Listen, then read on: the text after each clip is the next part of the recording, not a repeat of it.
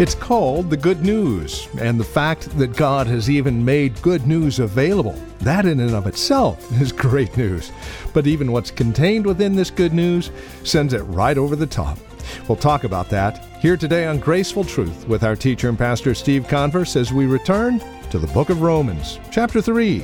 It's there that we catch up with our pastor. Join us for today's broadcast of Graceful Truth.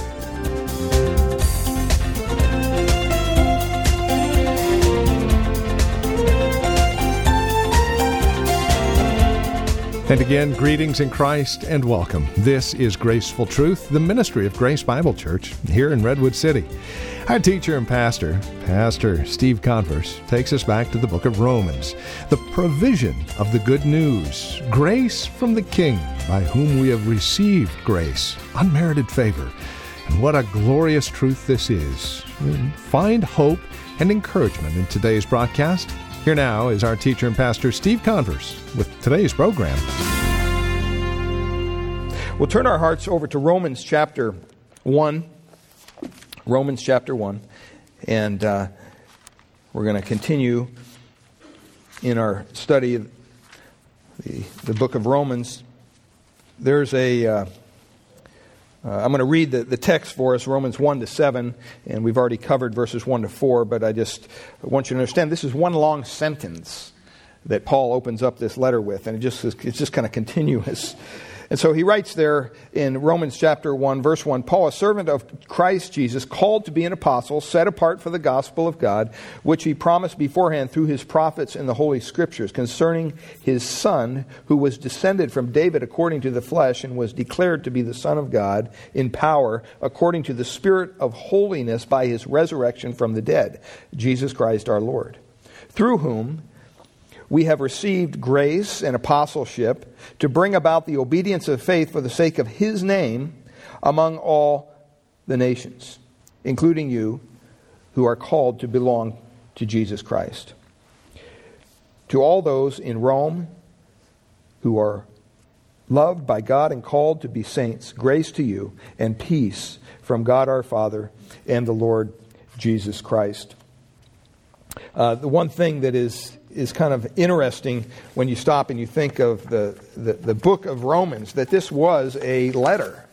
Just like you would write a letter, that's what Paul wrote to these believers in Rome. And so it's kind of an interesting thing. We look at it as a book, and we study it as a book, but it's also important to remember that it is a letter. It's a personal letter that he wrote through the inspiration of the Holy Spirit. And so he really has in mind here today, I think in our text, verses specifically 5 through 7, it's God's great gospel basically demonstrated. How does it play out? Last week we defined the gospel in different ways, and today we want to look at how it is demonstrated.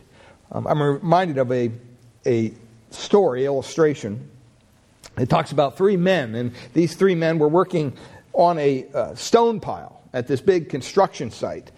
And somebody who was walking by the stone pile saw the three guys working there, and he was kind of curious what they were doing. And he asked the first guy, what are you doing? And he kind of just smartly replied, I'm chiseling stone. And hoping for a better answer, he made his way to the next guy, and he asked him, the second worker, what are you doing?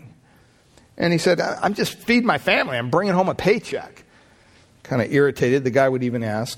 And still wondering what actually they were building, what they were doing, he asked the third man, sir, what are you doing? And the illustration says the man dropped his sledgehammer, dropped his chisel. He stood up, and his face kind of brightened. And he waved over the whole construction site. And he exclaimed, I'm building a great cathedral. See, all three of these guys were doing the exact same job. But only the third really had the proper, you might say, vision to make his job worth doing, to make his job meaningful, to really cause him to put his heart into it. He understood what it was all about. And I think sometimes when it comes to the church, when it comes to ministry, we forget what it's all about.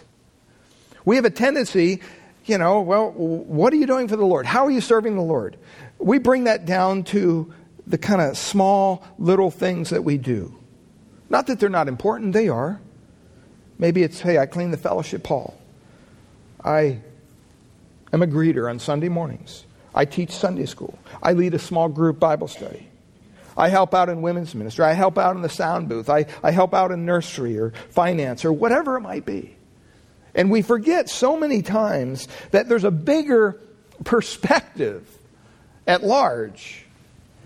And I think the bigger perspective would be, you know what? God has saved me and He's using me to help build His church and to be a channel, His channel, for taking the gospel to the nations. That's really what ministry is about. It's not just about, you know, teaching a Sunday school class or cleaning up the fellowship hall or helping in finance or helping in the nursery. I mean, all those are wonderful things and we appreciate you serving. But let's look at it as a bigger picture. I mean, this is just one little small church on a corner here in Redwood City. What's the bigger picture?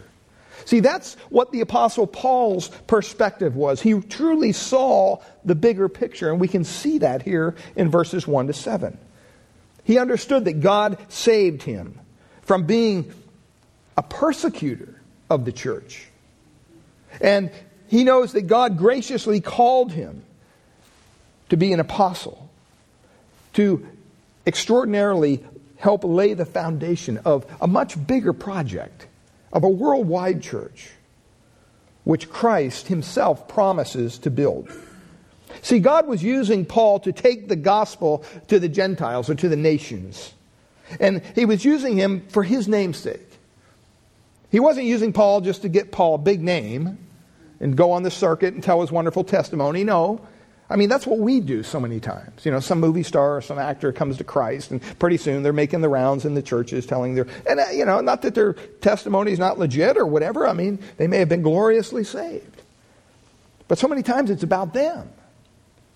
And while none of us today here are called as apostles in the same sense that Paul was, and we're going to be looking at that, the principle still applies. The simple principle is that God saves us and gives us spiritual gifts, beloved, so that we will be used by Him, His channels for the gospel, to go out, not just here, but to all the nations. And that's what Paul is describing here. And the interesting thing is God calls us to that, but He also gives us everything we need to accomplish the task.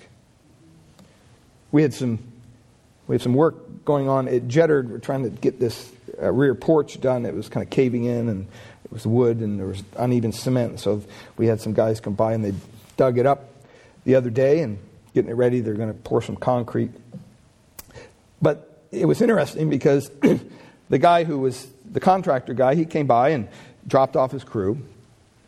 And I guess one of the workers forgot half his tools because he kept on knocking on my door. Hey, do you have this? Do you have that? Do you have a drill? I'm like, man, he kept on apologizing. He's a nice guy. He's a Christian man, actually. And I thought, well, yeah, I can help you out. So I gave him some tools, and he didn't need them anyway. His boss came back and dropped off the box that he needed. But it was, I could see the frustration on his face when he was given a job to do, and he didn't even have a shovel.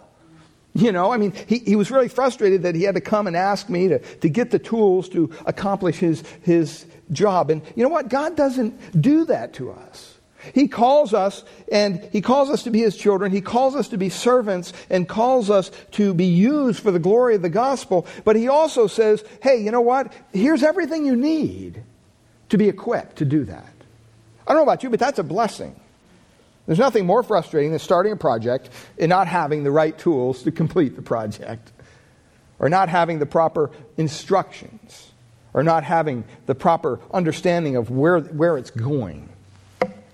Well, God has given us far beyond what we would even need or comprehend to need. The treasures that God has given us is described throughout the Word of God.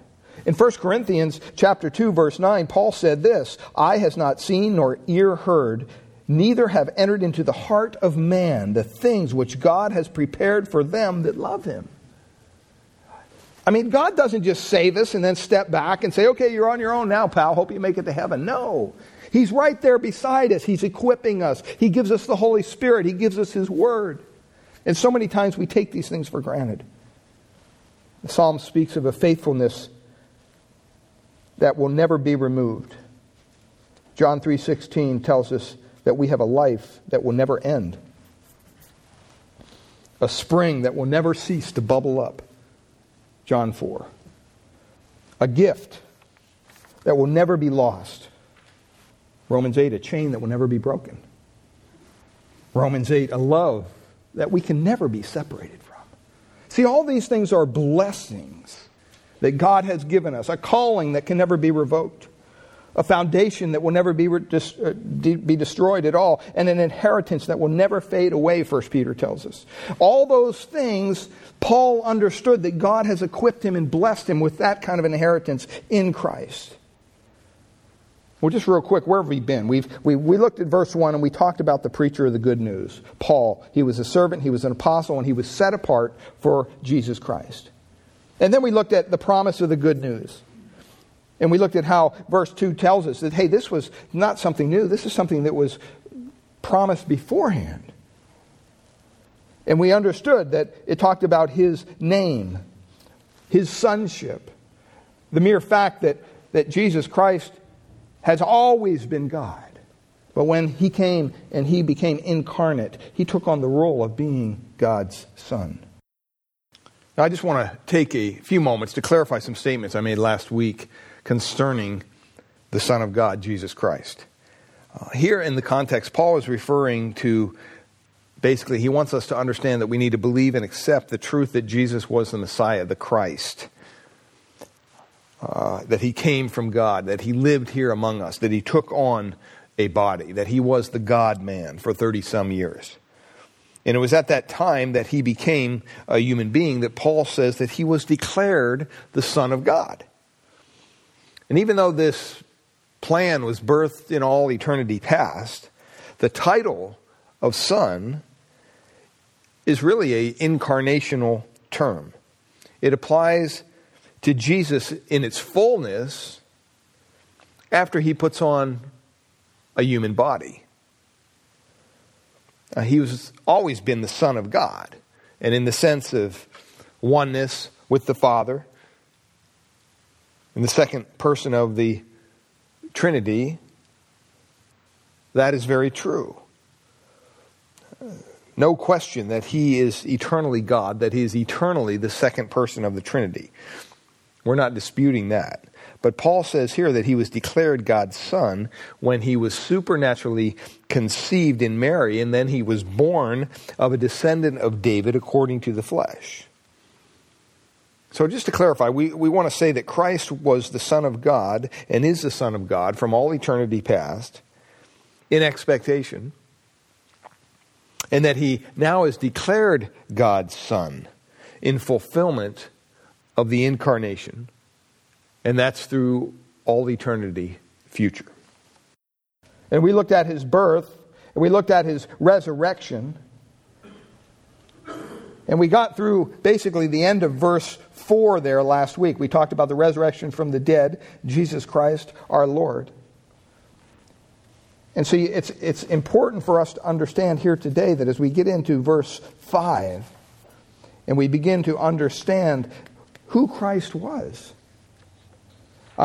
See, Christ, when he was baptized, that's when his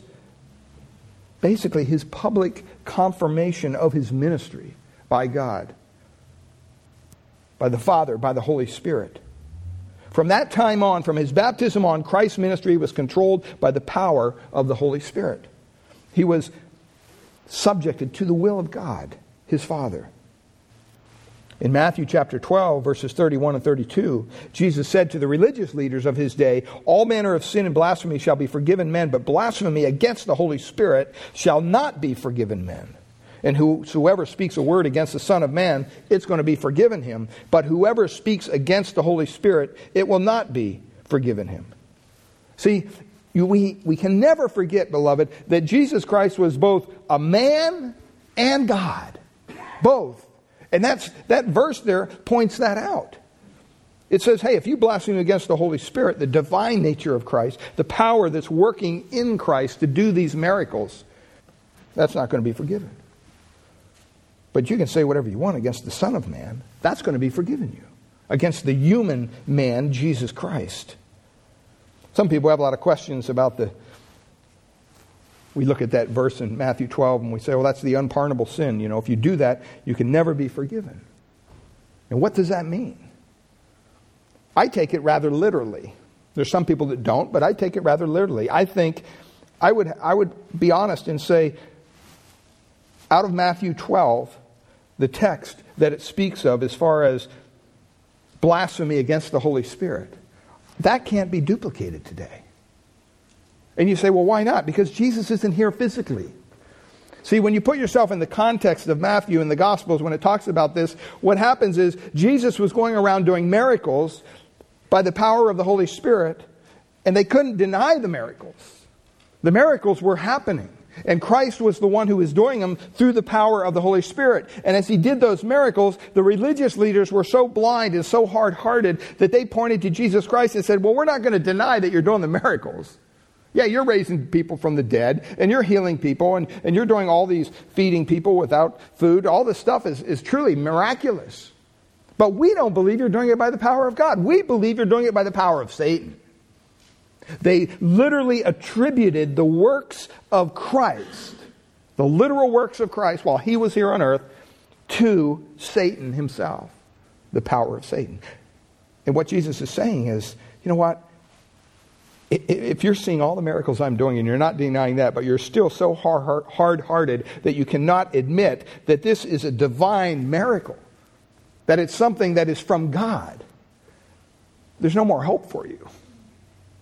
There's no more hope. You're not going to find forgiveness anywhere else. If you're coming to Christ and you're saying, well, I believe you're doing the miracles, but you're doing them by the power of Satan, you're not going to look to that person for salvation. You're not going to, definitely not believe that he's the Messiah.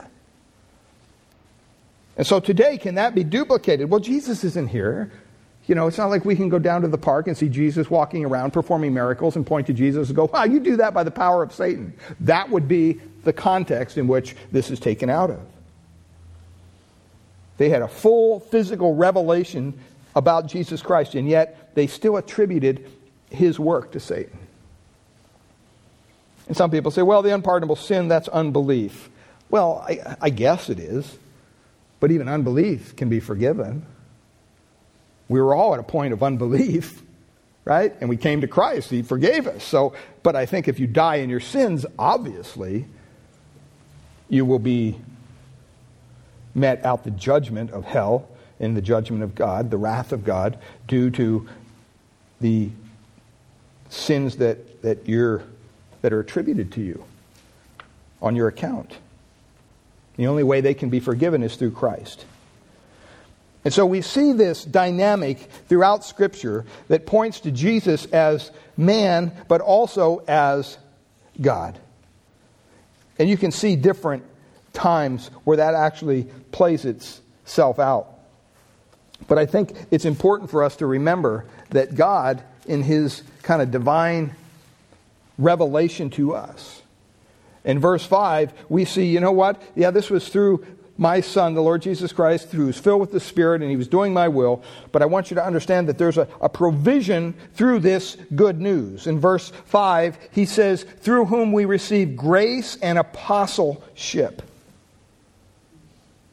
What does the gospel provide? What does the good news provide? It provides grace, and it provides apostleship. Well, let's look at that first point, grace from Christ. Every believer receives grace from God as a result of responding to the gospel, to the good news. If you don't respond to the gospel, if you don't embrace Christ, then you're not going to receive the grace of God. He's saying here that, you know what? The good news is that salvation is by what? Grace. It's by grace. I mean, the gospel would not be good news if somehow it wasn't through grace. If the gospel message was, hey, you can be saved, but you know what? In order to be saved, here's what you have to do. And they start ticking off the to-do list. All these religious things you have to do. That wouldn't be good news to me. It's like, you know, you get those phone calls once in a while or you get an email saying, hey, you've won. Free trip to the Bahamas and all expenses paid. And you're like, yeah, whatever. You know, you call those things and you reply to those things one time usually. And you learn There's no free lunch. Well, yeah, it is free, but, it's... and then they start unraveling the thing, and, pretty soon the dollars are in the hundreds, and you're going, well, wait a minute, what happened here? That's not how God works. Grace is unmerited favor. Ephesians 2:8-9, we know these verses so well, for by grace you are saved through faith. It's not of yourselves. It's a gift of God, not of works, lest anyone should boast. See, the grace of God that brings salvation, Scripture tells us in Titus, has appeared to all men. It's totally apart from anything man could ever do to receive God's favor. It's unmerited favor. And that includes His mercy, His loving kindness. It grants us that salvation, and it grants us salvation as a gift, not something we earn. All we do is simply respond by believing in His Son, believing in Christ, putting our faith and trust in Him. John 3:24 says, justified freely by His grace through the redemption that is in Christ Jesus. And then down in verse 27, he says, where then is boasting? It is excluded by what law? Of works? No. But by the law of what? Faith. The only way we're going to get into the kingdom of God is by the grace of God. There's no place for human achievement. There's no place for pats on the backs when it comes to the kingdom of God. We're not going to be up there, high five, man, how did you make it? Oh, I helped, I did this, I gave to the church. No. Matter of fact, we're probably going to get to heaven and look around and go, whoa, how did you get here? You're the last person I'm thinking would be here. It's unmerited favor. But it's also important that we understand it's undeserved favor. There's none of us that deserves heaven. Salvation doesn't come by confirmation or communion or baptism or church membership or church attendance or even trying to keep the Ten Commandments or trying to live out Jesus' words on the Sermon on the Mount. It doesn't come by how much you give to charity. It doesn't come by believing that there's a God. It doesn't come by being moral or respectable or having character. None of those things will bring you salvation. Those things are not bad in and of themselves, but they're not going to bring you salvation. You know what? I'd even say salvation doesn't even come by claiming to be a Christian. That doesn't bring you salvation. There's a lot of people in the world, and even in the church today, beloved, that claim Christ. They say they're a Christian. The minute they walk out these doors, wow, they become a chameleon. They're something else. Salvation comes only when we receive by faith the gift of God's grace. Hell will be full of people who tried to get to heaven any other way. And the good thing is, in Romans, we're going to look at this a little later, coming months, Romans 5, verses 20 and 21, Paul says, the law entered that the offense might abound, but where sin abounded what? Grace did abound much more. That as sin has reigned unto death, even so might grace reign through righteousness unto eternal life by Christ Jesus our Lord. See, the first provision of the gospel is grace. And it's not earned, and it's not deserved. I would say you couldn't even earn it if you wanted to. You couldn't do enough good works to add up to be in the positive. God has swooped down, and He came down through the Lord Jesus Christ to give us the grace of God, even though we don't deserve it. One dying saint said this, grace is the only thing that can make us like God. I might be dragged through heaven, earth, and hell, and I would still be the same sinful, polluted wretch unless God Himself could cleanse me by His grace. Grace is a free gift to us from God. Well, it is our prayer here at Graceful Truth that God would reveal His grace to your hearts through the teaching of His Word each week. And we trust you're currently involved in a Bible teaching church in your area. If not, we'd love to have you come and visit us here at Grace Bible Church in Redwood City. We meet each Sunday morning for our praise and worship service at 10 a.m. We offer nursery care and Sunday school classes for our children up to grade 5. If you'd like to encourage us here at Graceful Truth, please give us a call at Grace Bible Church here in Redwood City. This is our phone number, 650-366-9923. Again, that's 650-366-9923. Or you can visit us on the web at gracefultruth.org. We've got a lot of resource materials available there, more information about who we are, and if you need a map to visit us at Grace Bible Church, that's there as well. Again, gracefultruth.org. And would you please drop us an email? Let us know you paid us a visit when you stop by. Again, gracefultruth.org.